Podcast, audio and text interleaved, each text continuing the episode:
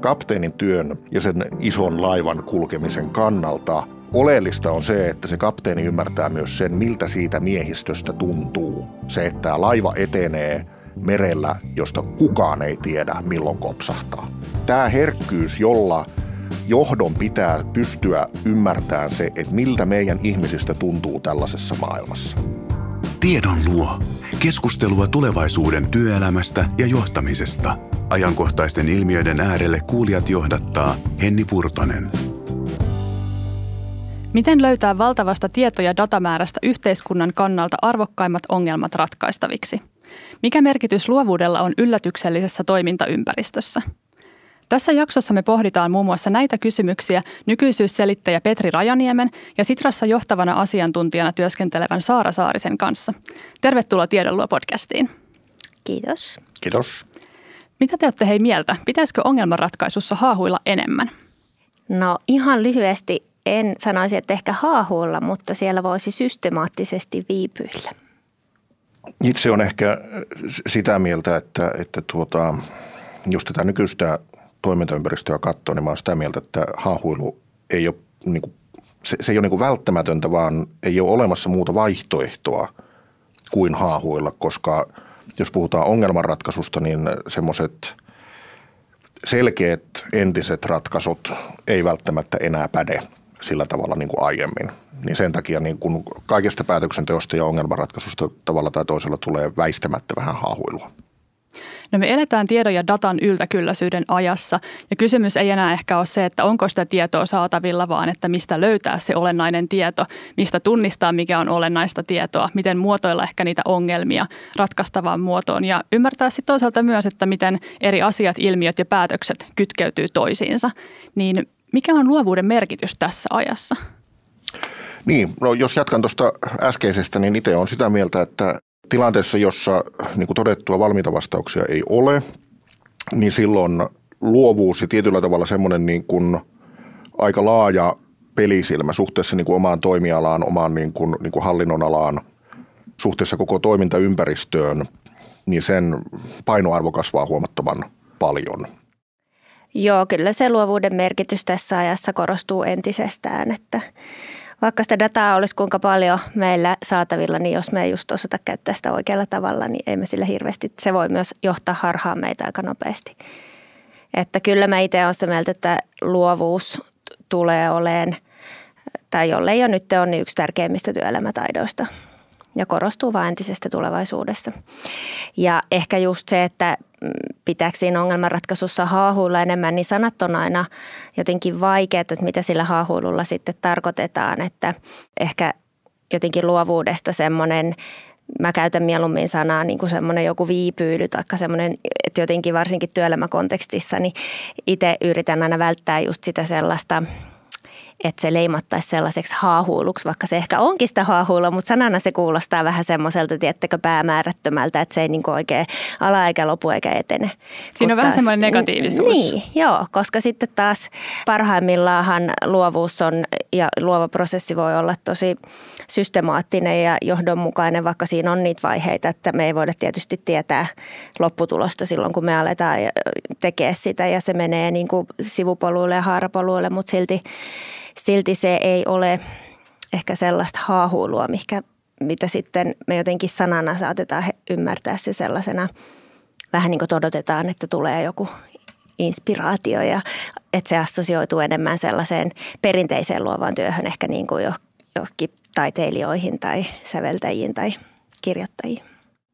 Niin julkiselta sektorilta muistan hyvän esimerkin parikymmenen vuoden takaa, kun Turussa oli legendaarinen eeppinen kaupunginjohtaja Juhani Leppä, joka kaupunginjohtajana ollessaan sanoi, että kaupunginorganisaatiossa pitäisi aina olla ihminen, jonka tehtävänä on työpäivät istua jalat pöydällä. Ja se saa sitten istua siellä puoli vuotta tai kaksi vuotta jalat pöydällä, kunhan sen jälkeen se tulee siitä huoneesta ulos sit sellaisen idean kanssa, jota kukaan muu ei olisi pystynyt tuottamaan. Toi on aika hienosti sanottu. Kyllä. No hei, minkälaisia erityispiirteitä liittyy sitten ehkä siihen asiantuntijatyön luovuuteen? Joo, no se onkin tota mielenkiintoinen kysymys, koska se on, että jotenkin mä itse asiassa tätä juuri vähän sparrailin tuolla julkismuotoilijat yhteisössä viime viikolla, että miten ihmiset kokee vaikka valtiolla luovan työn. Ja minkälaista se asiantuntija luova työ, niin siellä aika paljon nousi sellaista, että siitä pitäisikin puhua paljon enemmän, että mitä se tarkoittaa asiantuntijakontekstissa se luova työ. Pitäisi laajentaa sitä käsitystä, että, että mitä se pitää sisällänsä.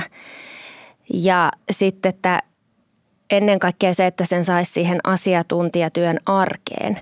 Et nyt ehkä on vielä aika paljon sellaista, että se luovuus on vain tietyillä henkilöillä niin kuin työhön kirjoitettuna tietysti, jos olet palvelumuotoilija jossain virastossa vaikka tai muu kehittämistehtävä, mutta sitten on se valtava massa, jolla on ihan muu substanssi työ ja siihen heidän työhönsä pitäisi saada se luovuus siihen arkeen. Se ei ole tietenkään mikään ihan helppo asia, koska siihen tarvitaan, no niin kuin tässä jo mainitsitkin, niin aikaa ensinnäkin.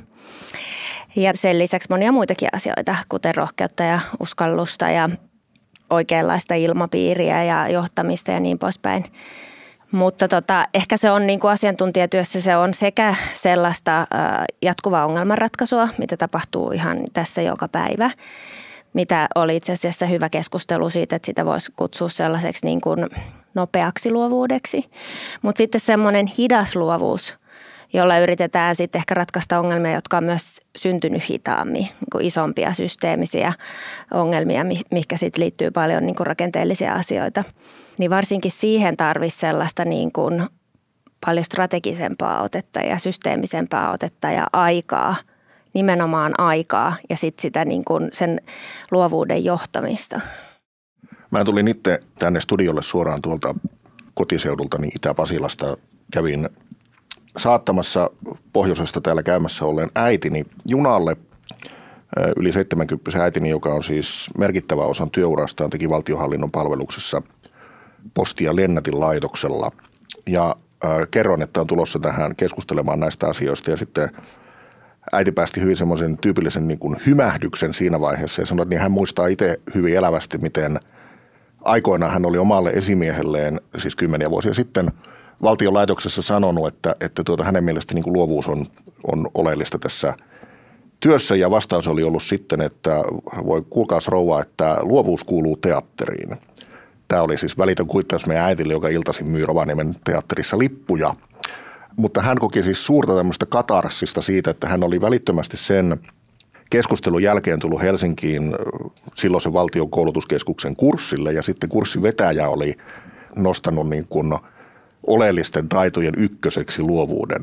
Ja sitten hän oli ihan silleen, yes, että niin kuin nyt hän saa vietyä tämän esimiehelle näytettäväksi, että siinä on, että sielläkin sanottiin näin. Mun mielestä tuon luovuuden osalta tavallaan sen taustana on ikään kuin se ajatus siitä, että millä tavalla esimerkiksi asiantuntijatyö nähdään sen ihmisen kautta. Siis se, että, että niin kuin kaikki tämmöiset lokerot, onpa kyseessä niin kuin asiantuntijatyö, suorittava työ tai joku muu tämmöinen, nehän on siis niin kuin poissulkevia – lokeroita monessa niin kuin, niin kuin työyhteisössä. Jos olet asiantuntija, niin sun työtehtävä on niin kuin asiantuntijatyö. Sä tunnet jonkun asian ja sitten sä niin kuin kerrot siitä muille. Tai sä oot insinööri, niin sit sä oot niin näiden teknisten asioiden kanssa. Mutta kun ihmiset on kokonaisuuksia, niin siinä niin näiden lokeroiden ulkopuolelle jää hirvittävän paljon niin kuin tietoa ja osaamista, joissa hyvin usein on mukana myös tämmöiset niin kuin luovemmat tavat tehdä töitä. Ja jotta tämä niin kuin saadaan, niin sitten tulee tämä, nyt mä sorrun tässä käyttään – bisnesjarkonia, mutta siis puhun siis piilotetun osaamisen niin kuin esiin tuomisesta. Eli suhteessa luovuuteen organisaatiossa mun mielestä on hirveän tärkeää on se, että onko sille piilotetulle osaamiselle ja piilotetulle luovuudelle, luovuudelle, onko sille olemassa väylä, onko sille luotu joku foorumi, jossa se saa olla olemassa ja ennen kaikkea sitten se kaikista tärkein kysymys on se, että onko sille lupa. Että onko ihmisillä lupa olla niin kuin luovia, ratkaista ongelmia luovasti. Ennen vanhaa olisi sanottu niin, että onko aivojen käyttö sallittua – Siitähän siinä siis niin pohjimmiltaan on kyse, eli että onko lupaa ajatella tai tehdä toisin. Ja jotenkin jos miettii niitä mestariteoksia tai miten sitten monesti se luova prosessi menee, niin sehän ei ole mitenkään, että on tietty tavoite ja sitten se tie olisi sinne suora, vaan että sinne tulee tosi paljon niitä semmoisia polkuja ja mennään ehkä vähän väärää suuntaan ja sitten löydytään taas sinne oikeaan, oikeaan tiehen, mikä vie sitten kohti sitä tavoitetta. Jolloin hirveän tärkeäksi tulee siis organisaatiolle myös kyky sietää – Eli siis kyky sietää sit just sitä hetkeä, niin, no, no, niin kuin jos katsotaan sitä niin kuin muutosjohtamisen niitä käyriä, jossa silloin kun lähdetään tekemään toisin, niin monesti sitten se niin kuin tuloksentekokyky dippaa ennen kuin se sitten mahdollisesti joskus lähtee nousemaan. Ja se, sehän on siis tuskallinen hetki organisaatiolle sietää se, niin kuin kun kaikki mittarit lähtee laskemaan ennen kuin ne lähtee nousemaan. Ja luovuudessa mun mielestä pätee ihan sama, että jos asioita muutetaan, niin silloinhan asiat muuttuu. Ja, ja ne ei heti muutu paremmaksi, vaan silloin niin kuin ikään kuin mitataan sitä uskoa siihen, että tämä on oikea reitti ja, ja nyt tehdään toisin ja kyllä tämä tästä. Ja se on, se on hirveän vaikeaa monelle organisaatiolle, varsinkin julkisella puolella, jossa on totuttu hyvin niin kuin normatiiviseen ohjaukseen ja, ja hyvin pitkälti tällaiseen niin kuin prosessitekemiseen. No voiko usein käydä sitten niin, että tavallaan kun siinä tulee sitä notkahdusta, niin sitten ehkä luovutetaan siinä kohtaa, että ei katsota mihin se prosessi voisi viedä. Että sitten jää ehkä just se luova lopputulos, se innovaatio saamatta. Niin, sehän on siis tämä niin kuin klassinen siis niin kuin tilanne, jossa pelko alkaa ohjata, eli, eli niin kuin, että ei, luottamus loppuu ja se, se on niin kuin Jack Welson aikoinaan sanonut, että siinä missä luottamus loppuu, niin byrokratia alkaa. Eli tuota, kun ei enää jakseta luottaa siihen, että tässä käy varmaan hyvin, niin sitten ikään kuin vedetään niin kuin jarrut päälle ja no niin palataanpas nyt sitten tähän perinteiseen tapaan tehdä, että saamme varmasti ainakin sen, mitä saimme aiemminkin. Ja ennen, ennen kaikkea ei tule sitä riskiä, että tulisi sanomista siitä, mitä tehtiin. Mm. Joo, se on kyllä mä samaa mieltä siitä, että aika monessa paikkaa se kiire estää sen kiireen vähentämisen. Ja just se on niin kuin tylsää, että ei, ei niitä pikavoittoja ole tarjolla siellä luovalla trackilläkään, niin kuin vaikka se olisi kauhean. Että ehkä niin kuin semmoista ajatusmaailmaa on vähän ollut jotenkin, että nyt kun ruvetaan tekemään niin kuin uudella lailla ja luovasti ja jotenkin tämmöistä, kun puhutaan just vaikka nopeasta ja hitaasta työstä ja kokeilusta ja protoilusta, niin se saattaa välillä mennä sekaisin sen kanssa, että vaikka se on siis tosi hyviäkin työtapoja, jotka on tällaista niin kuin vähän kuin nopeata työtä ja intuitiivista työskentelyä ja nopeita kokeiluja, niin kumminkin se iso muutos ei tapahdu sen niin kuin nopeammin, vaan ennemminkin siinä vaiheessa siihen tosiaan tarvitaan sitä aikaa, jotta pystytään niitä vanhoja ajattelumalleja ja tekemisen tapoja uudelleen ensiksi ajatella ja ideoida ja toteuttaa. Juuri näin. Ja, ja sitten sen, sen niin kuin kaveriksi vielä sitten tavallaan se, mikä sitä määrittää, on se kulttuuri. Eli siis onko se yleensäkin mahdollista. Näin mä silloin aikoina, kun mä oon nykyisessä työssä aloittanut, niin mä muistan käytin siihen maailman aikaan liittyvää niin kuin kielikuvaa siitä, että, että silloin aikoinaan, kun oli tämä tuota, tehtiin tämä ilmaveivimaali jääkiekko MM-kisoissa – niin olen siis monesti siis niin kuin, niin kuin miettinyt sitä, että miten siinä, siis mikä oli siis, että, että tehtiin uudella tavalla maali, joka oli aivan kaikki jengillä aivan, oh my god, että miten tämmöinen mahdollista, miten se keksikään onpa mahtavaa. Ja se, se päätyi siis postimerkkiin, mm. se ilmaveivi. Entä jos se ei se olisi onnistunut, se maali? Niin mikä se vastaanotto olisi ollut semmoinen, mikä toi oli, mitä sä yritit? Niin. Eli siis se on täysin riippuvainen siitä, että jos, jos se sai sen niin kuin tällä äärimmäisellä luovuudella, äärimmäisellä niin kuin rajoja ja prosessien rikkomisella hän toisen tuloksen, jota hän tavoitteli, niin kaikki oli hyvin. Mutta jos niin ei olisi käynyt, niin sehän olisi siis pristiin naulittu niin kuin mediassa ja, ja joukkueessakin todennäköisesti, että lähit sitten jätkä kikkaileen. Joo, toi on tosi kiinnostava esimerkki ja jotenkin näinhän se just usein menee, että sitten joko se niin kuin on se huippuonnistuminen tai sitten, sitten se julkisuus on jotain muuta. Mutta jos me ajatellaan, että se, että me löydetään ylipäätään niitä tärkeitä ongelmia, niin että jos se on siinä luovuuden ja myöskin yhteiskunnan kehittämisen ytimessä, niin miten sitten organisaatioissa, julkisella ja yksityisellä sektorilla voisi kasvattaa sitä luomaa, luovaa ongelmanratkaisun kulttuuria?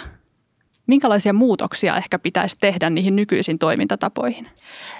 No ainakin julkisella sektorilla, mistä tota, tuolla julkismuotoilijoissakin viime viikolla keskusteltiin, niin semmoinen, no ensinnäkin kun sillä ilmapiirillä on niin valtava merkitys ja niin kuin tässä jo puhuttiin, niin että olisi sellainen turvallinen tila kokeiluille, olisi semmoinen luottamuksen ilmapiiri, mutta ehkä se, että aika monesti kysyminen koetaan edelleenkin kyseenalaistamiseksi tai arvosteluksi, joka sitten helposti estää sellaisen jatkuvan parantamisen. Eli ehkä semmoisen niin kulttuurin kehittäminen, missä voisi tavallaan aina turvallisesti kysyä. Muotoilijahan kysyy aina vähän niin kuin jankkaamiseenkin asti, että miksi, miksi, miksi, miksi, miksi.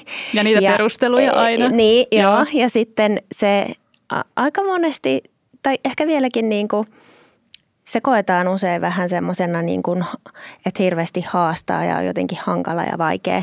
Että ehkä semmoinen niin kuin ajatusmaailman muutos, että jotenkin – ja tietenkin siinäkin sitten on aina, se ei saa mennä sellaiseksi, että aina vaan niin kuin aina uudestaan ja uudestaan avataan ja revitään ja aina aletaan, niin kuin, että tavallaan se semmoinen tasapainoilu juuri siinä, että missä vaiheessa on oikea-aikaista kysyä niitä miksi-miksi kysymyksiä, missä vaiheessa taas niin kuin on hyvä edetä ja ehkä sitten taas pysähtyä, pysähtyä sen asian äärelle. Eli se vaatii siltä luovuuden johtajalta sitä, että tunnistaa, milloin on se oikea aika niille miksi-kysymyksille ja milloin sitten taas ehkä pitää niin kuin reippaammin laittaa juna liikkeelle.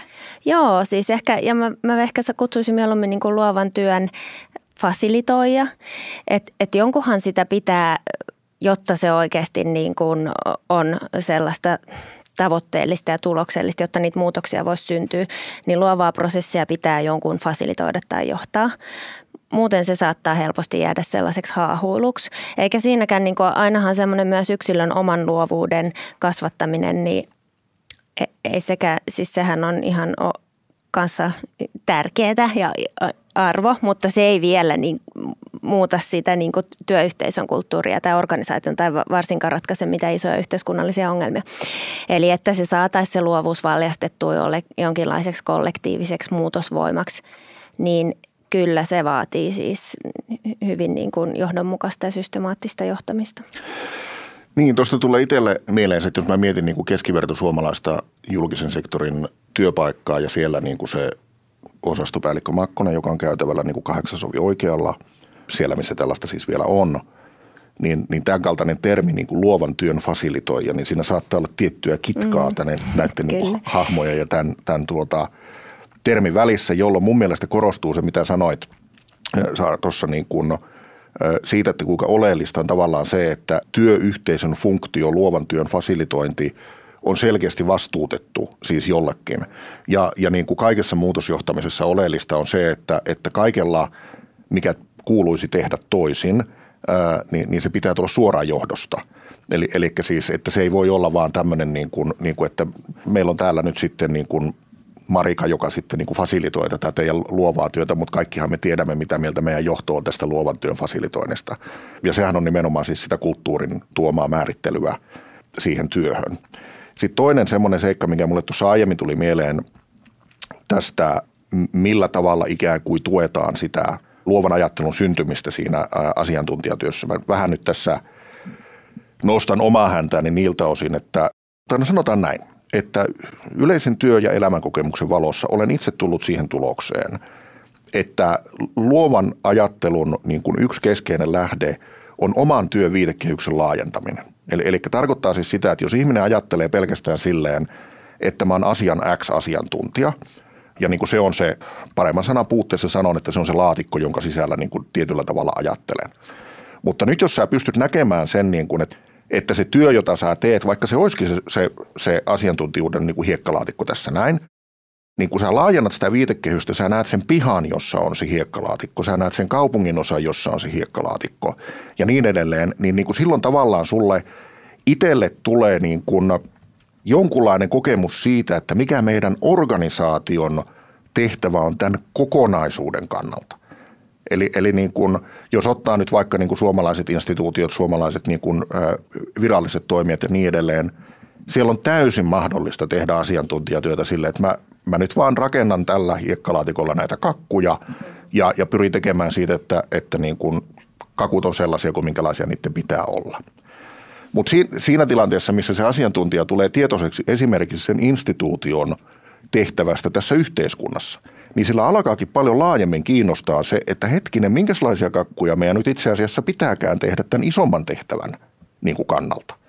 Ja silloin tulee näitä tällaisia niin kuin ajatuksellisia niin kuin kolareita tai kohtaamisia, jossa ihmisellä käynnistyy se prosessi, että tämän ison tehtävän kannalta, miten tämän voisi tehdä paremmin.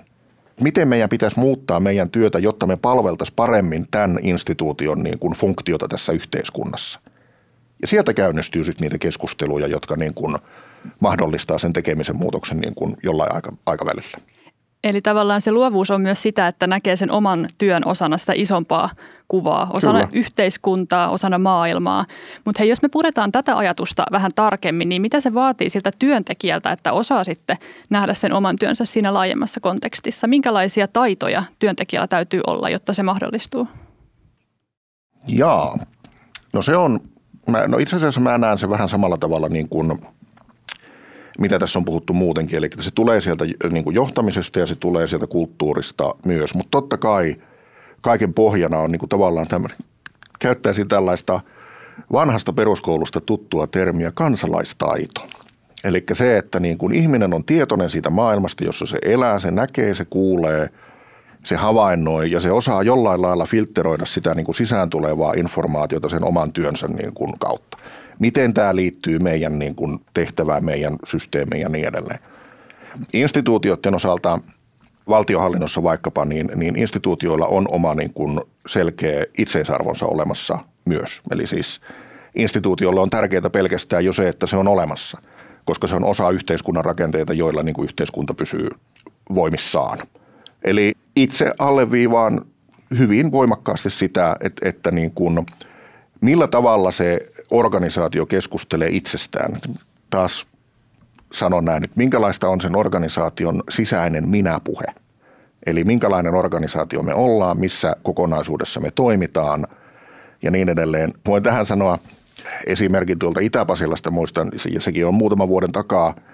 Silloin oli tuota, maanmittauslaitos, oli siis kyseessä oleva organisaatio, joka oli juuri jalkautunut sosiaaliseen mediaan ja YouTubeen. Ja, ja YouTubessa sitten julkaistiin silloisen maanmittauslaitoksen pääjohtajan vuosikatsausvideo, joka oli siis semmoinen hyvin perinteinen tämmöinen, se oli visuaalisesti sen näköinen video, niin kuin, siellä seinällä olisi ollut niin kuin Kekkosen kuva suurin piirtein. Semmoinen hyvin perinteinen niin kuin viraston video. Ja se sisältö, mikä siinä oli siinä, siinä videossa, oli se, että tuota, meille uhkasi tulla muutosta – siis valtiohallinnon toimesta uhkasi tulla muutosta tänne meille, mutta tinkimättömällä omalla edunvalvontatyöllä me onnistuimme blokkaamaan tämän muutoksen ja saimme jatkaa sillä tavalla niin kuin ennenkin. Mä niin kuin mielessäni mietin niitä ihmisiä, jotka siinä kyseisessä organisaatiossa on töissä, että millä tavalla se on vali, niin kuin välittynyt sinne niin kuin alaspäin suhteessa siihen, että mit, niin kuin, koska se oli täydellinen tämmöinen kuplapuheenvuoro, että olemme vain me – vain meidän virasto ja, ja meidän viraston tehtävänä on turvata oman virastomme toiminta. Jos siitä pääsee eroon ja saa vedettyä se fokuksen vähän kauemmas ja nä, niin kuin näkee sen oman niin kuin organisaation toiminnan todellakin osana sitä isoa kuvaa, niin sen jälkeen niin kuin ikään kuin henkisesti asettuu pelaamaan samassa joukkueessa muiden yhteiskunnan vakaata toimintaa tukevien osien kanssa. Joo, mä tässä pohdin, että minkälaisia taitoja yksilöllä pitäisi olla, eikö ollut se kysymys Joo, suurin piirtein. Ja tota, no ensinnäkin tietysti uteliaisuus on ihan äärettömän tärkeää, että pystyisi pitää sellaisen uteliaan mieleen ja sen hyväksyminen, että se oma näkökulma tai se, mikä on vuosien saatossa tullut joku tietotaito, niin sitten kun maailma muuttuu koko ajan, niin se ei välttämättä olekaan paras ja siitä pois oppiminen sekä niin kuin ajattelu että tekemisen tavalla, niin se on helppo sanoa, mutta ihan äärimmäisen vaikea toteuttaa. Ja no sitten tietysti me Sitrassa puhutaan paljon muutoskykyä, kun muutoskyvystä siis eh, pakko mainita se. Eli tavallaan muutoskyky niin sekä yksilön että sit yhteiskunnan tasolla. Eli sekä sitä reagointia siihen tilanteeseen, mutta myös sitten sellaista ennakointia. Ja siihen liittyy asioita myös yksilön tasolla, kuten ajanhallintaa ja itsensä johtamista. Mutta sitten yksi juttu, että millaisia taitoja ihan oikeasti tarvii, mistä ehkä niin paljon puhutaan, niin todella moni kokee, on kokenut jonkinlaista vähättelyä sitä luovaa työtä kohtaan, tai just, että sitä edelleenkin vielä sit hirveän helposti se jää sellaiseksi laululeikkiosastoksi jossain tykypäivässä kerran vuodesta tai puolessa vuodessa ja sitten vähän tämmöistä jotain postit lippuleikkiä. Että se ei kuitenkaan sitten ehkä äh, sitä välttämättä No mä sanoisin, että iso laiva kääntyy hitaasti, mutta kyllä se on kääntymässä. Valtiollakin niin kuin paljon tapahtunut mun mielestä vaikka viimeisen kolmen neljän vuoden aikana. Mutta edelleenkin siellä mm, virastoissa ja organisaatioissa tosi monet, mm, vaikka jos on palvelumuotoilijana tai joku muu kehittämistehtävä, niin on aika yksin sen asian kanssa. Ja sitten se niin vaatisi sen koko työyhteisön jonkinlaista mindsetin muutosta, että sitä niin se yksi ihminen, se yksi muotoilija ei pysty tekemään sitä, vaan siihen tarvitaan. Toki se yksi muotoilija voi auttaa niin se työyhteisö siinä muutoksen tekemisessä. Jokainen meistä, joka on joskus ollut jossain työpaikassa, jossa titteliin on liittynyt joku kehittämis mm. niin kuin funktio, niin tietää aika suurella todennäköisyydellä kokemuspohjaisesti sen, miltä tuntuu kehittäjänä jäädä yksin. Mm. Ja tämä on siis semmoinen, mistä voi sanoa, että semmoisten ystävien kanssa, joiden tittelissä on kehittämispäällikkö, kehittämisjohtaja ja niin edelleen, niin näkemykset ovat isoissa organisaatioissa hyvin usein, ja nyt puhun siis nimenomaan perinteisistä, en siis niinkään niin dynaamisista niin kuin yksityisen sektorin kansainvälistä toimijoista, vaan niin kuin tällaisista juggernauteista, jotka, jotka toimii niin kuin, perinteisemmällä mallilla, niin kehittämistoiminta on hyvin usein vähän tämmöinen kaatoluokka, että, että sulla on niin kuin 20-30 prosenttia sun työajasta, sä voit oikeasti niin kuin kehitellä niin kuin tällaisia uusia juttuja, mutta sitten se 60-70 prosenttia tai jopa 80 prosenttia sun työkuvasta muodostuu siitä, että kun organisaatio tulee joku syöte ulkopuolelta ja ei tiedetä, että kuka tämän tekisi, niin no, sitä vartenhan se kehittämissektori siellä on, että he voi ottaa kaikki tämmöiset epämääräiset tehtävät, jotka eivät solahda kenenkään muun tontille. Sitten on niin kuin tuohon aiempaan kommenttiin siitä ajattelun ja kulttuurin niin kuin mahdollistavasta ketjusta, niin mulla on siis itsellä omissa töissä, mä oon vuosien vuosien ajan – käyttänyt semmoista ajatusketjua, jossa siis se menee niin, että jos ja kun me halutaan, että syntyy uusia juttuja, uusia hyviä juttuja ja, ja niin kuin tulos paranee ja niin edelleen, niin sehän edellyttää luonnollisestikin sitä, että, että se mitä me tehdään muuttuu, koska ne tulokset syntyy siitä, mitä me niin kuin tehdään. Mutta se mitä me tehdään, niin se ei voi muuttua ennen kuin sitä tekemistä edeltävä ajattelu muuttuu, koska meidän tekeminen syntyy siitä, mitä me ajatellaan – mutta sitten taas se ajattelu ei voi muuttua ennen kuin meillä on siis voimaa, viisautta, rohkeutta ja todellakin kaikista tärkeimpänä halua kyseenalaistaa meidän aiempi ajattelu siitä, miten täällä tehdään, mitä me ollaan, ää, niin kuin mikä meidän funktiotehtävä, tavoite on. Ja, ja se kyseenalaistaminen hyvin usein käsitetään väärin, koska se, se ajatellaan aina niin, että tämä tarkoittaa sitä, että entinen heitetään roskiin, kun siitähän ei ole siis kyse – vaan se on niin kuin entisten nykyisten tulevien toimintamallien koeponnistamista suhteessa todellisuuteen. Eli se on siis kysymys, joka esitetään totuttujen tapojen, toimintatapojen edessä, että onko todella näin. Niin kuin mitä tahansa sä teet, niin sulla jotenkin pohjaa se johonkin niin kuin käsitykseen jostain todellisuudesta. Ja sitten kun sä kyseenalaistat sen kysymyksellä, onko todella näin, joudut perustelemaan itsellesi tai jollekin muulle – minkä takia tämä entinen tapa on parempi tai tämä uusi tapa on parempi, niin sitten tavallaan sitä voi saada sitä ketjua auki, joka sitten lopulta jo johtaa siihen, että se tulos paranee myös. Joo, toi oli hyvä, että nostit tuon, että et pelkät, vaikka olisi kuinka paljon kaikkia kykyjä, jos se sitä halua, niin, niin. Se, se on ihan äärimmäisen, äärimmäisen tärkeä kyllä, että saisi siellä, niin kuin, että olisi semmoista niin kuin, että olisi jotenkin mieli avoimena ja sydänkin avoimena mm. sille, että ja koska niitä ajattelumallien muuttaminen on tosi vaikeaa. Niin. Mutta se on mahdollista. Mutta se vaatii vaan sitä pitkäjänteistä työskentelyä ja iso kulttuurimuutos, niin sehän Joo. ei tapahdu helposti ja nopeasti. Joo ja sitten se, että, että sitten jos on monta vuotta tavallaan semmoista vähän niin kuin vähättelyä ja mm. en mä nyt sano, että vastustusta, mutta, mutta semmoista, niin se vaatii niin kuin myös sit siltä yksilöltä myös sinnikkyyttä mm. ja, ja niin kuin rohkeutta, siinä niin kuin periksi antamattomuutta.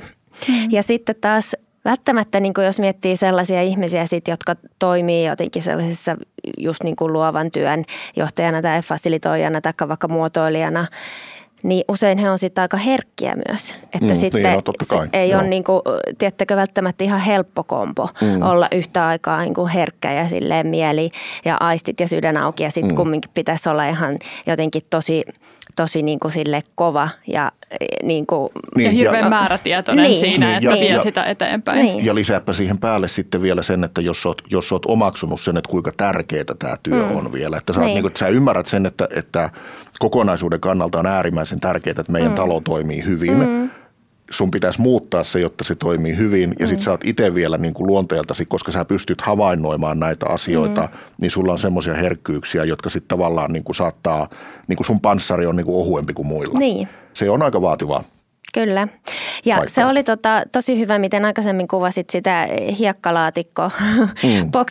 että, että jotenkin niin kuin asiantuntijatyössä vielä se – haluan palata siihen sen verran, kun se herätti musta sellaisen ajatuksen, että nimenomaan mun mielestä asiantuntijatyössä tietynlaista luovuutta on nähdä, osata niin kuin yhdistellä niitä erilaisia Kyllä. bokseja ja päästä sieltä omasta boksista jotenkin niin kuin avata myös oma ajattelu sille sen toisen boksille ja katsoa, että mitä niistä, että silleen vielä ehkä liian usein ajatella, että se luova työ lähtee jostain niin kuin – nollasta tai tyhjiöstä tai mm. niin kuin nyt alkaa joku mieletön niin kuin, tiettäkö, innovointiprosessi, kun oikeasti niin kuin mun mielestä paljon jotenkin nerokkaampaa luovuutta on se, että osaa yhdistellä ne olemassa olevat asiat uudella tavalla ja löytää sieltä niitä kytköksiä ja sille koko yhteiskunnan hyväksi löytää niitä sellaisia. Ja, ja tietyllä tavalla niille ihmisille, jotka, jotka niin kuin suhtautuisi jotenkin varauksella tai – tai huolella tämän kaltaisiin asioihin. Ja se, mitä heille tekisi niin kuin mieli sanoa, on se, että, että, että siinä niin kuin luovan työn prosessissa ei ole, ei ole todellakaan siis kyse siitä, että ulkopuolelta tulee nyt jotain,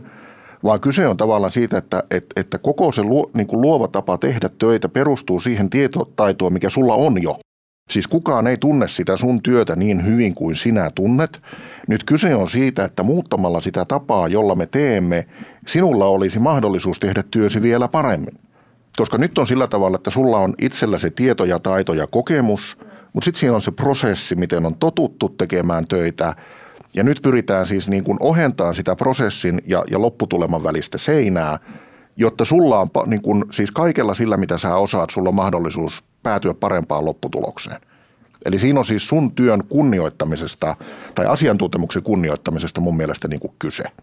Joo, ja siis monelle virkamiehellehän se asiantuntijuus jostain tietystä kysymyksestä tai aiheesta, niin se on ihan valtavan iso osa sitä omaa identiteettiä niin myöskin. On, kyllä. Niin tavallaan jotenkin sitten monesti ehkä ajatellaan vähän väärin sitä, että, että se luovuus tavallaan veisi sitä asiantuntijuutta pois, vaan sehän lähtee just siitä, että sulla on se asiantuntemus, asiantuntemus jostain tietystä aiheesta. Kyllä.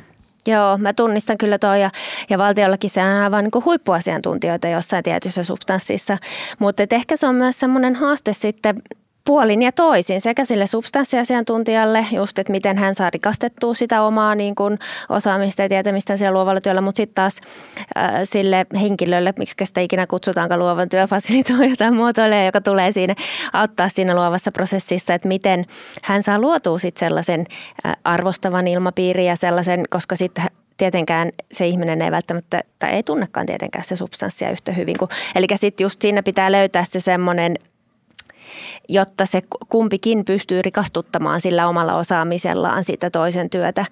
Mutta se on kyllä tota, se on semmoinen jotenkin, minkä kyllä tunnistan tosi hyvin, että hirveän usein se ehkä koetaan vähän sellaiseksi, en mä sano, että uhkaavaksi, mutta vähän vähän sellaiseksi häiritseväksi, että kun minä, minä, minulla nyt on tämä huippuasiantuntijuus ja substanssi tässä, ja pitääkö tätä nyt ruveta tulla söhrää ja sörkkiä luovalla prosessilla jostain tai jollain luovalla työllä. Tähän prosessiin hyvin usein liittyy semmoinen asia, jonka, jonka itse tässä nyt nostan kissan pöydälle, koska se liittyy hyvin pitkälti siihen työhön, mitä itse teen ja mitä niin kuin Sitra myös tekee niin kuin suhteessa suomalaisiin erilaisiin organisaatioihin.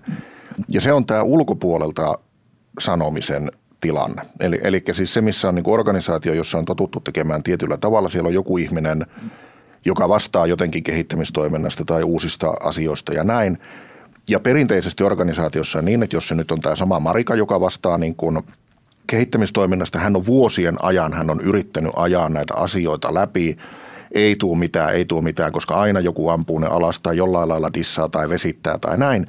Ja sitten tulee ulkopuolelta se niin kuin käsiä heilottelija konsultti niin kuin puhumaan ja se kertoo ne tismalleen samat asiat, mitä Marika on yrittänyt vuosien ajan niin kuin sanoa – ja nyt yleisö on aivan, että aivan onpa hieno homma, että kyllä wow, oli, mikä idea. Niin, mm. aivan loistavaa, loistavaa ajattelua ja sitten Marika niin kuin pyörittelee silmiään kädet puuskassa siellä niin kuin salin takaosassa, ei pysty kuuntelemaan ja kävelee siitä huoneesta ulos.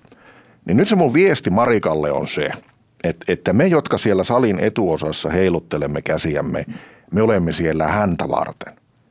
Eli siis meidän tehtävänä on ikään kuin ottaa sen organisaation, poistaa sitä viestistä kaikki tämmöiset valtarakenteisiin ja, ja ihmisten välisiin suhteisiin ja antipatioihin liittyvät asiat, jolloin me ulkopuolisena ihmisenä, me, meihin ei liity ikään kuin mitään tällaisia, niin kuin, että, että, että jos me nyt tuota uskotaan, niin sitten toisaa lisää valtaa ja tuolta, niin kuin koko se, se organisaatiopeli puuttuu siitä, kun ulkopuolinen puhuu. Ja se ulkopuolisen tehtävänä on tavalla tai toisella ottaa se luoti siitä, että, että, niin kuin, että, että kun ulkopuolinen puhuja sanoo, että tällainen juttu, ja sitten se yleisö reagoi siihen se ulkopuolisen puhujan niin kuin juttuun. Ja kaikki tämä, koko tämä homma pelataan sen takia, että se Marikan duuni olisi helpompaa tulevaisuudessa. Se totta kai siis nipistää häntä aivan hirveästi, koska tämä oli hänen idea ja hän yritti saada tätä eteenpäin. Ei onnistunut. Ja nyt sitten Marika voi miettiä, että haluaako hän omassa työssään olla onnellinen vai oikeassa. Eli siis onko oleellista se, että se tekeminen oikeasti nyt muuttuu, kun muut nyt kerrankin nyökyttivät tälle asialle ja taputtivat kämmeniään sille, että olipa hyvä idea. Vai onko Marikalle tärkeämpää se, että se oli hänen idea ja, ja niin kuin, että, tämä, niin kuin, että tämä pitää mennä niin kuin hänen piikkiin tämä homma. Ulkopuolisena ihmisenä mä voin rehellisesti sanoa, että mulla monesti – siis tunnistan itsessäni jopa häpeän tunteen, kun mä meen johonkin organisaatioon ja sanon jonkun itsestäänselvän asian, josta mä tiedän, että siellä on ainakin kolme tai neljä marikaa siellä salissa, jotka niinku kuuntelee kiukkusena sitä, mitä mä sanon. Mutta mä vaan siis vilpittömästi toivon, että he jaksaa uskoa siihen, että, että minäkin tiedän, että he ovat siellä salissa. Jo, jolloin kun mä niin sanon sen, niin mä tiedän sen, että, että tai sanotaan näin päin, että, että mun motiivi tehdä omaa työtäni on palvella sitä heidän tontin eteenpäin menemistä, jotta, jotta heidän olisi vähän helpompi tehdä työnsä hyvin. Mm. Joo, mä tunnistan kyllä toi ja mun mielestä hierarkiat on yksi, mikä niin kuin hierarkiat asioiden henkilöityminen on sellaisia asioita, jotka estää sitä luovaa työtä ja luovan työn etenemistä. Ja ne on myös tosi vaikeita asioita, että miten niitä saisi muutettua ilman, että tarvitaan se joku ulkopuolinen käsien heiluttelija sinne, koska sitten kuitenkin se ei ikinä se ulkopuolinen henkilö voi, niin kuin mä uskon, että se se ei ikinä johda mihinkä kestävään lopputulokseen, jos siis tavallaan että tarvitaan aina sieltä myös niin kuin sieltä organisaation sisältä niitä ihmisiä, jotka sitten just silleen systemaattisesti ja pitkäjänteisesti ja ja just siinä olla, arjessa vie niin, sitä työtä nimenomaan eteenpäin. siinä arjessa, ja jotka sitten pystyy, on niin kuin koko ajan läsnä siinä, tuntee sen organisaation ja, ja näin. Mutta sitten tota, se on niin kuin tosi kurja ja sääli, että sitten just ne ihmiset, jotka sitä usein tekee, niin sitten joutuu kohtaan hirveän usein sitä sellaista, että – että sitten tarvitaan se ulkopuolinen konsultti, joka tulee sinne sitten laukoon ne itsestäänselvyydet, että voimme kaikki sitten yhdessä. Niin, mutta mun mielestä se on, se on hirveän inhimillistä. No siis joo, se, niin kun, työpaikat on ihmisten muodostamia sosiaalisia yhteyksiä. Noi tykkää noista, noi ei voi sietää noita – kun pomo jää neljä vuoden kuluttua eläkkeelle, niin kuka sitten nousee tilalle ja kuka nousee sitten sen mm. tilalle, joka nousee. Siis, siis sehän on siis tämmöinen mm. niin kuin, huonosti voiva työyhteisö on sosiaalisilta asetelmaa suurin piirtein niin kuin yläasteella. Eli siis niin kuin se, se valtapeli ja tämmöinen niin kuin pienemmissäkin, lievemmissäkin määrin se väistämättä vaikuttaa siellä taustalla niin kuin, niin kuin jonkun verran. Ja mun on paha lähteä itse ainakaan niin kuin kovin – isoin sanoin tuomitsemaan sitä, että, että, että niin kuin ihmiset on ihmisiä. siis niin kuin nä, nä, näin se vaan niin kuin tuppaa menemään. Joo, se on ihan totta, että ei se tule ikinä, ikinä tota poistuu, mutta sitten se on jännä sellainen, mäkin kun työskentelin valtiolla monen eri virasto- ja organisaation parissa, niin se on kuitenkin sit siinä intensiivisessä yhteiskehittämisessä ja luovassa prosessissa, niin sen aika nopeasti aistii, että millainen se on se organisaation jotenkin työkulttuuri tai työyhteisö ja onko siellä niitä, onko kauhean hierarkista ja semmoinen nokkimisjärjestys vai onko semmoinen, että kaikki uskaltaa uskaltaa vapaasti tuoda ajatuksiansa ja ideoitansa ja jotenkin niin olla auki siinä tilanteessa. Et vaikka se on usein aika pieni porukka, mikä siinä on mukana, tavallaan semmoinen satunnaissotos, niin sitten se kuitenkin aika usein on heijastellut sitä isompaa. Ja ulkopuolisena toimijana, kun siihen tilanteeseen tulee, varsinkin jos on siis käynyt hyvän briefin, sen todella aistii siihen, kun siihen saliin astuu ja, ja tuota henkilöstön koolla, niin, niin todella aistii sen, että minkälainen niin kuin paremman sanan puutteessa pössis tässä talossa niin Joo, on. se on jännä, kuinka se naistikin, että tavallaan kuinka paljon meillä on sitä kommunikaatio, joka ei ole puhuttua. Ja, Tosi ja paljon. Näitä, niin, ja näitä erilaisia tietämisen tapoja ja sellaisia, että miten, niin kuin, jos miettii luovuutta ja, ja sitä, että miten siitä saisi oikeasti sellaisen, niin kuin, että miten me päästäisiin siinä vielä jotenkin semmoiselle seuraavalle tasolle miksi sitä ikinä sitten kutsuukaan, niin kyllä niin kuin mun mielestä meidän pitäisi pystyä valjastamaan myös ne muut tietämisen tavat, esimerkiksi intuitio ja sen käyttö jotenkin meidän, koska se on esimerkiksi semmoinen, mitä mä oon kokenut asiantuntijatyössä, että sehän on ihan äärimmäisen hankalaa tällä hetkellä, kun kaikki päätökset pitää perustella niin kuin tietoon, kyllä. faktaan, dataan. dataan ja sitten kuitenkin samaan aikaan kuvaksi intuitiosta on tehty tutkimuksia ja Asta Raami on tehnyt erinomaisen väikkäriä ja kirjoittanut kirjoja, niin sitten kaikki, ihan kuin huippukirurgikin, niin sehän käyttää jatkuvasti siinä työssään intuitio. Ja, ja sitten se on semmoinen niin kuin, itse olen harjoitellut varmaan nyt joku kymmenen vuotta ja silti musta tuntuu, että mä oon ollut ihan niin kuin alkutaipaleella siinä, että miten, miten niin kuin sitä siinä asiantuntijatyössä, miten se voi erottaa siitä että se ei niin kuin vääristy johonkin sellaisiin niin kuin mutujuttuihin ja fiiliksiin. Mutta sitten vaikka mä saisin sen itse hiottua sen asiantuntijaintuition, niin sitten kun suurin osa meidän työstä nykyään on sellaista, että me tehdään niin kuin tietysti työ, se ei ole semmoista yksinäistä työtä, että vo, mä voisin itse tuolla niin kuin Tosi sen paljon oman verkostoissa tehdään työtä. Ja... Verkostoissa tehdään joo ja sitten ylipäätään se päätöksenteko, että se on, on todella vaikea perustella mitään tekemistä sillä, että nyt on tämmöinen intuitio.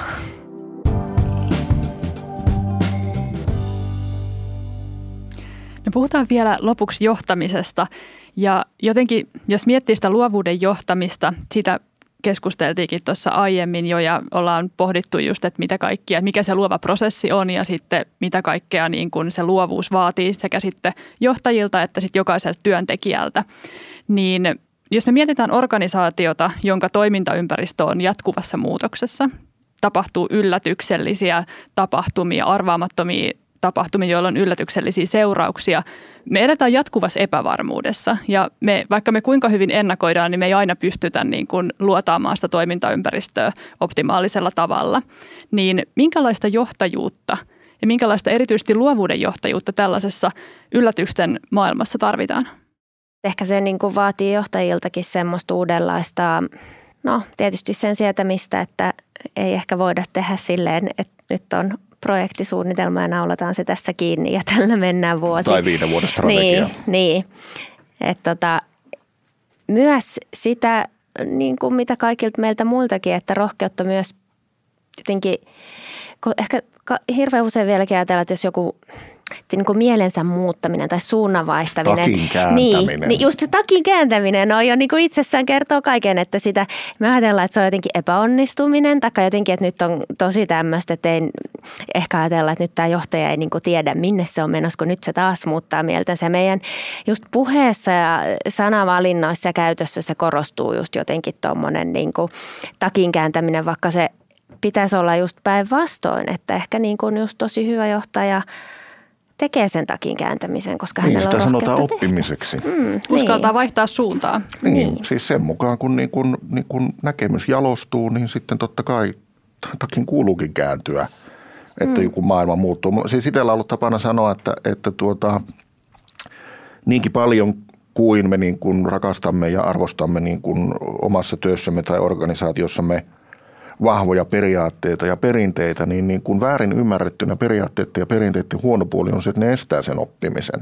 Oppimisen, eli tämän takin kääntämisen, sen perusfunktio olisi siis ehkäistä se revoluutio. Eli, eli se, missä niin kuin muutospaine pakkautuu sinne taakse koko ajan ja siihen vastataan, että kato, kun ei mun tarvi, kun mulla on tämmöinen periaate tai meillä on tämmöinen perinne – tai että meillä on aina tehty tälleen. Niin, no se, on se, se on se kaikista klassisin ta, ta, niin kuin, niin kuin lause, mitä sanotaan, että meillä on ollut tapana tehdä näin ikään kuin riippumatta siitä, mitä muualla maailmassa tapahtuu, me olemme valinneet tehdä näin. Jep. Ja, ja, ja siinä tilanteessa se muutospaine pakkautuu sinne niin kuin, niin kuin taakse, kunnes sitten yhtenä päivänä se sitten niin kuin räpsähtää sieltä sit silmille arvaamattomin seurauksin.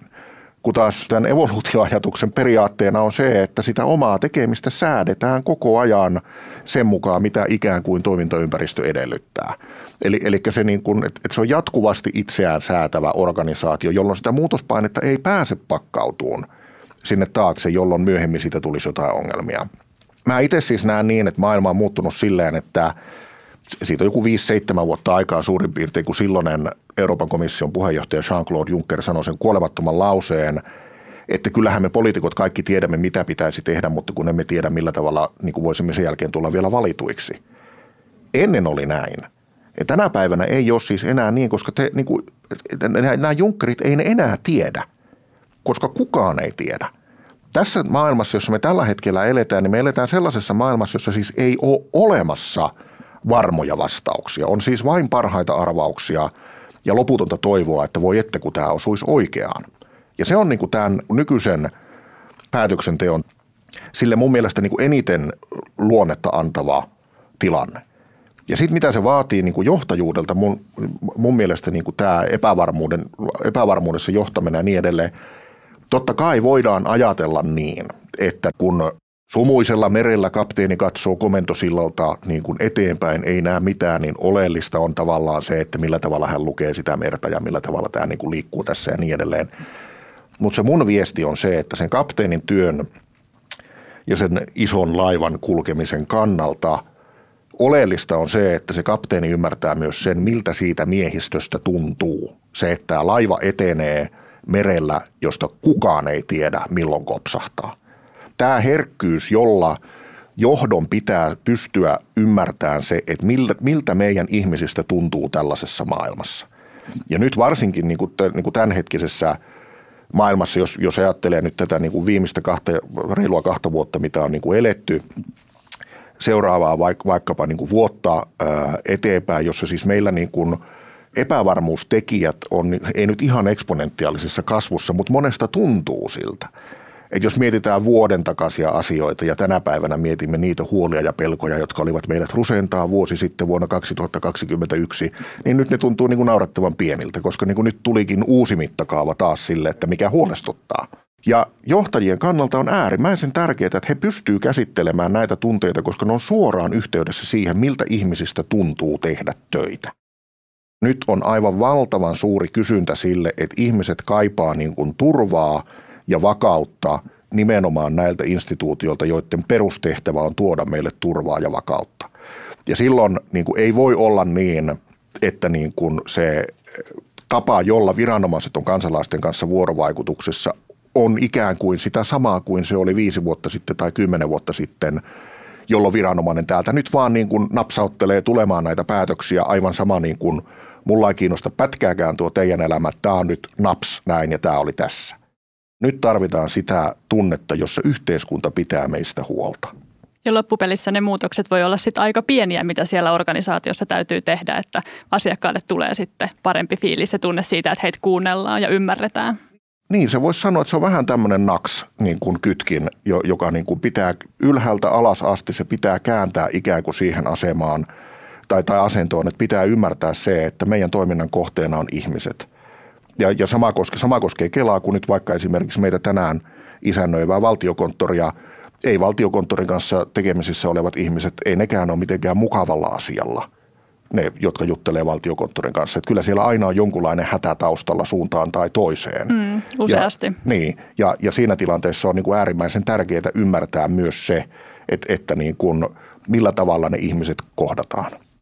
Niin, se on ehkä just se semmoinen niin kuin että miten meidän hallinnosta tulisi ihmiskeskeisempi. Että sekin on semmoinen asia, mikä on helppo juhlapuheessa lausua, mutta sitten kun rupeaa auki purkaan sitä, että millaisen historia, siellä on paljon historiallisia jäänteitä ja rakenteita ja Lainsäädäntö. E, lainsäädäntöä ja just vaikka noista asiointipisteistä tehtiin sellaista muotoiluprojektia, jossa ruvettiin sitten auki purkaa sitä mindmappään, että no mites tota, että täällä on tämä virasto tekee, säätää lait ja sitten se menee tänne toiselle virastolle ja sitten se meneekin kunnalle ja tässä on välillä joku neuvottelu ja ostopalvelu ja sitten sitä varsinaista asiointipisteen vaikka digitukea antaakin siellä taas niin kuin ulkostettuna. Että siellä on niin kuin semmoinen himmeli ja häkkyrä ja sitten että kuka ajattelee sitä yksittäistä ihmistä, että se tosi helposti unohtuu sieltä, koska kun se ei ole oikeasti kenenkään niistä, siellä on kymmenen lusikkaa sopassa siellä himmelissä. Josta päästään ehkä niin kuin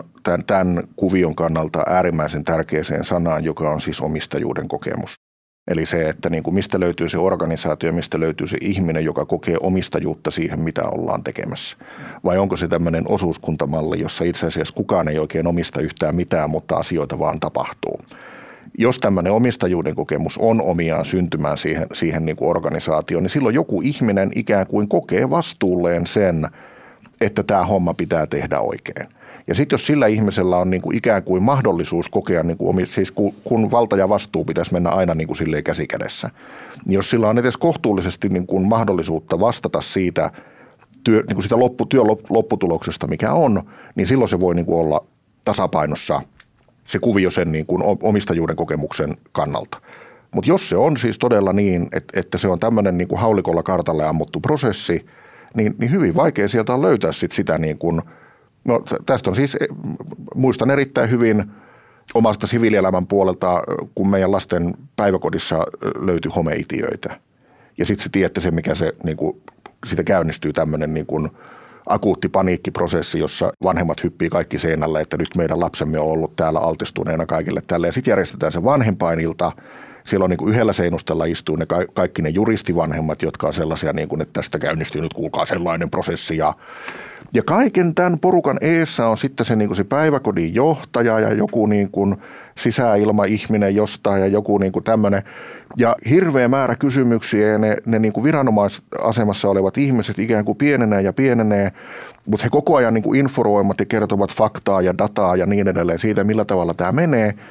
Sitten se tilaisuus on niin kuin loppuvaiheessa, Petri, joka istui siellä niin kuin salin takaosassa, sitten nostan käteen ja kysyn, että anteeksi, että kuka teistä on vastuussa? tästä asiasta. Niin se hiljaisuus, mikä siihen porukkaan tuli, kun ne niin kattovat toisiaan, että jaa, jaa, vastuussa. No mutta tuota, se taitaa olla nyt, se on varmaan tämä osastopäällikkö Makkonen, joka on vastuussa. Sitten mä kysyin, että onko Makkonen täällä. No ei, ei, hän ei ole nyt kyllä täällä paikalla, mutta Makkonen on vastuussa. Eli siinä tuli ikään kuin tavallaan se, että se asia koettiin vaikeaksi, prosessi koettiin monimutkaiseksi, jolloin ikään kuin kukaan ei ottanut sitä – vastuuta eikä valtaa, eli sitä omistajuutta siitä vaikeasta asiasta ikään kuin itselleen. Ja ei olisi tarvinnut siis muuta, muuta kuin se, kuka tahansa niistä ihmisistä, jotka siellä edessä olisi ollut. Jos joku niistä olisi nostanut kätensä ja sanonut, että minä, minä olen vastuussa. Ja mä voin rehellisesti sanoa, että siinä yleisössä ei olisi ollut yhtään semmoista ihmistä, niin kun, kun siis mä, se kysymys oli se, että kuka teistä on vastuussa, että tämä remontti on vuoden kuluttua tehty – siitä olisi pitänyt ottaa vastuu. Se päiväkodin johtaja olisi voinut ottaa se vastuu ihan huoletta. Ja jos se olisi mennyt kolmella kuukaudella pitkäksi, kukaan ei olisi vaatinut häntä niin kuin tilille siitä, että näin kävi, kun jokainen ymmärtää sen, että näin voi käydä. Mutta nyt kun sitä vastuuta ei kukaan ottanut, niin ei syntynyt sitä luottamusta siitä, että fine, jos sä oot vastuussa, niin homma varmaankin hoituu, koska sä oot ihan ok tyyppi. Ja nyt se porukka jäi niin kuin semmoiseen niin kuin hyvin e- epämääräiseen niin kuin välitilan limboon, jossa osastopäällikkö Makkonen jossain ehkä vastaa jostain asiasta. Vai vastaako? Niin, nimenomaan. Niin, ja ehkä se, se on semmoinen asia, että kun niin monet jutut nykyään kuitenkin on, että niissä on monia toimijoita ja, ja on niin valtioa ja kuntaa ja kaupunkia ja sitten on vielä useja järjestöjä ja ties ketä toimijoita mukana, niin se, että mä niin kuin lähtökohtaisesti kaikki ihmiset haluaisi varmaan niin kuin kohdata ne ihmiset ja kaikki on niin kuin lähtökohtaisesti, kaikilla hyvät aikeet ja uskomukset. Mutta sitten se, että sieltä jotenkin ehkä siinä usein käy niin, että kaikki ajattelee, että joku muu on vastuussa just siitä tavallaan, että, että, niin, että joku muu on aina se, joka on vastuussa siitä, että muistetaan se ihminen siellä, että jotenkin se hirveän helposti menee sitten siihen, että jokainen viranomainen tai toimija katsoo sitä omaa niin kuin substanssia tai heillä on se joku Laatikkoa. tietty tehtävä, niin kuin takalaakin näkökulma tai joku ei halua hoitaa ja hoitaa sen niin kuin priimasti ja 100 prosenttia. Mutta sitten onkin just epäselvää kaikki tällaiset, niin kuin just, että kuka mietti sitä ihmisen roolia tai sitä kohtaamista tai inhimillisyyttä tai niitä tunteita. Kaikkia tällaisia asioita, jotka sitten taas on ihan äärimmäisen tärkeitä sit siinä. sitten onnistumisessa. Kyllä, ja, ja, ja, ja tuossa prosessissa mun mielestä tärkeää on se, että ymmärretään mitä eroa on sanalla mitä ja miten.